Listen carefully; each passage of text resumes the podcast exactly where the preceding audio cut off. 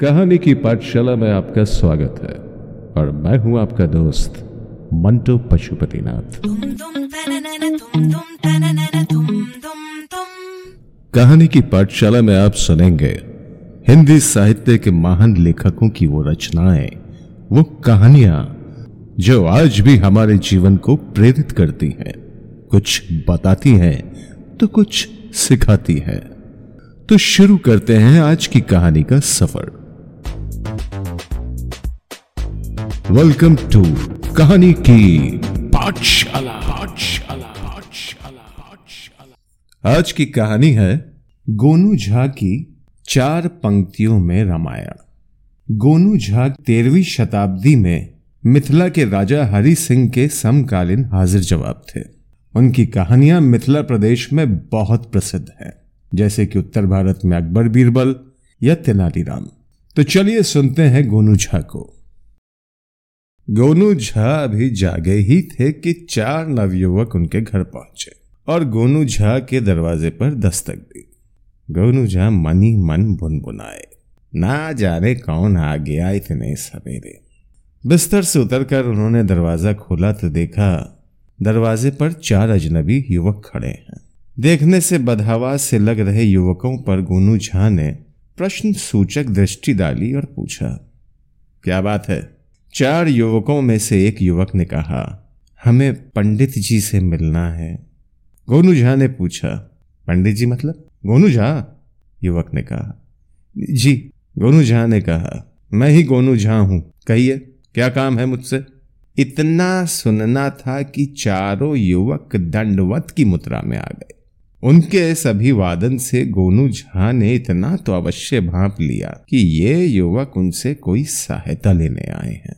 उन्होंने युवकों को अपने कमरे में बुला लिया और उन्हें बैठने के लिए कहकर पूछा, यदि मैं स्नान ध्यान से निवृत्त होकर आप लोगों से बातें करूँ तो? युवकों ने विनम्रता से कहा, जी हाँ पंडित जी, हम लोग प्रतीक्षा कर लेंगे। आप स्नान ध्यान से निवृत्त हो लें। थोड़ी देर बाद ही स्नान ध्यान से निवृत्त होकर गोनू झा ने युवकों से पूछा, बताओ भाई, क्या बात है? कहाँ से आए हो और मुझसे क्या चाहते हो? युवकों ने उन्हें बताया, पंडित जी, हम चारों कवि हैं। हम सबके माता पिता हम लोगों को निखट्टू समझते हैं। हम लोगों ने सुना था कि मिथिला नरेश कवियों का सम्मान करते हैं। इसीलिए हम चारों ने मिलकर एक कविता बनाई। और मिथिला नरेश को सुनाने के लिए दरबार में गए। महाराज ने हमें मिलने का अवसर तो दे दिया, मगर कविता सुनने के बाद हमें डांट कर भगा दिया। हम बेहद अपमानित होकर वहाँ से लौट आए। हम लोगों को तब एक दरबारी ने बताया कि आप भी कवि हैं, और जैसी कविता आप करते हैं, वैसी ही कविता हमने भी की है। आपकी कविता सुनकर आपको महाराज ने पुरस्कृत किया था, जबकि हमारी कविता सुनकर उन्होंने हमें भाग जाने को कहा। उसी दरबारी ने हमें बताया कि आप ही हमारी कविता का भाव समझ सकते हैं और महाराज को हमारी कविता के गूढ़ार्थ समझा सकते हैं। गोनू झा ने युवकों की बात ध्यान से सुनी। जब दरबारी का प्रसंग आया तो वे उत्सुक हुए कि आखिर महाराज के किस दरबारी ने उनके बारे में इन युवकों को जानकारी दी कि वे उनकी जैसी ही कविता करते हैं। अपनी उत्सुकता शांत करने के लिए उन्होंने युवकों से पूछा वह दरबारी कौन था? युवकों ने बताया आ, हमने तो उसका नाम नहीं पूछा। हाँ वो विचित्र ढंग से पगड़ी बांधे हुए था। पगड़ी से उसकी एक आँख छुपी हुई थी। गोनू झा समझ गए कि इन युवकों को काना नाई ने उनके पास भेजा है। काना नाई महाराज के दरबार में था और उन महत्वाकांक्षी दरबारियों की चौकड़ी में शामिल था, जो गोनू झा से मिलते थे तथा उन्हें नीचा दिखाने का कोई अवसर नहीं खोना चाहते थे। गोनू झा समझ गए कि ज़रूर इन युवकों की कविता में कोई ऐसी बात है, जो अशोभनीय है। अन्यथा काना नाई उन्हें इस तरह उत्प्रेरित करके उनके पास नहीं भेजता। उन्होंने युवकों से कहा मुझे तुम लोग विस्तार से बताओ कि तुम लोगों ने मिलकर कविता कैसे लिखी। और तुम्हारी कविता क्या है? युवकों में एक ने कहा, पंडित जी, अब तो कविता पढ़ने का हौसला भी जाता रहा।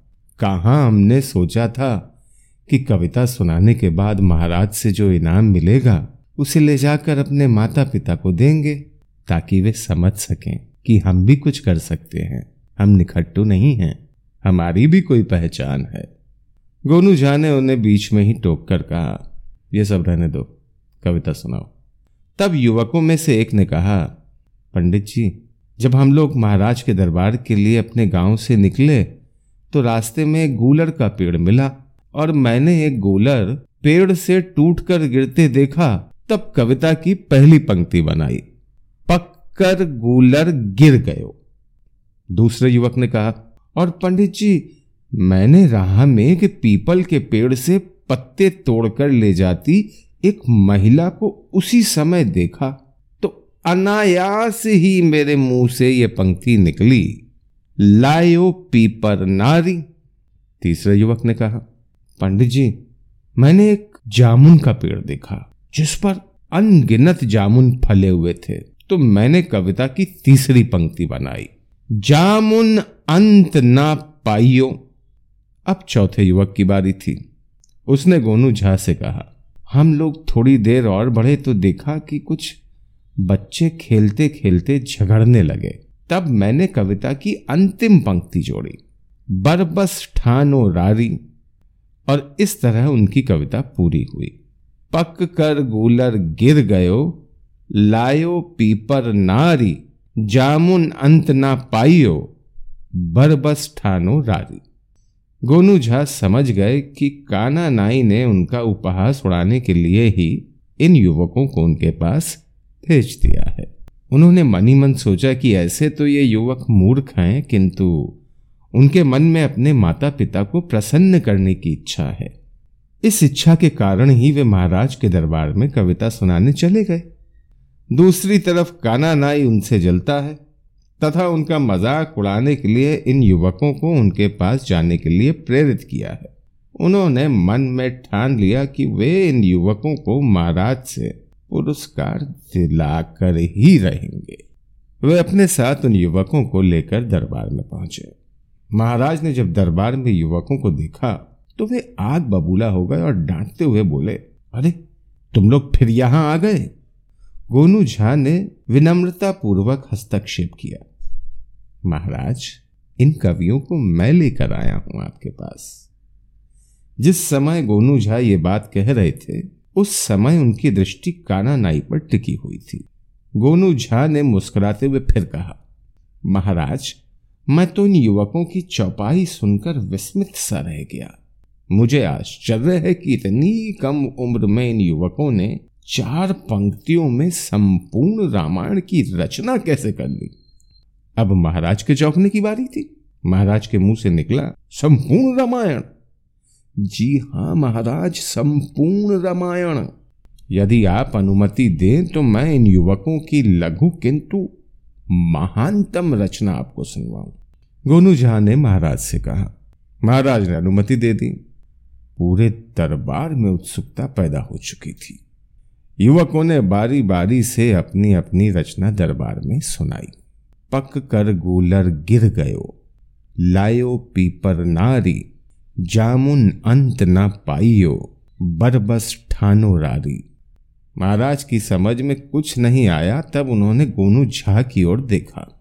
गोनू झा समझ गए कि महाराज उनसे कह रहे हैं कि ये क्या बकवास कविता है। गोनू झा ने मुखर स्वरों में कहा, महाराज ये पंक्तियाँ सामान्य नहीं हैं। इनसे घूरतम बातें ध्वनित हो रही हैं। ये तो राम रावण के युद्ध से लेकर उसके परिणाम तक को रेखांकित करने वाली रचना है। पक कर गूलर गिर गयो। वस्तुतः रावण की पत्नी मंदोदरी का विलाप है।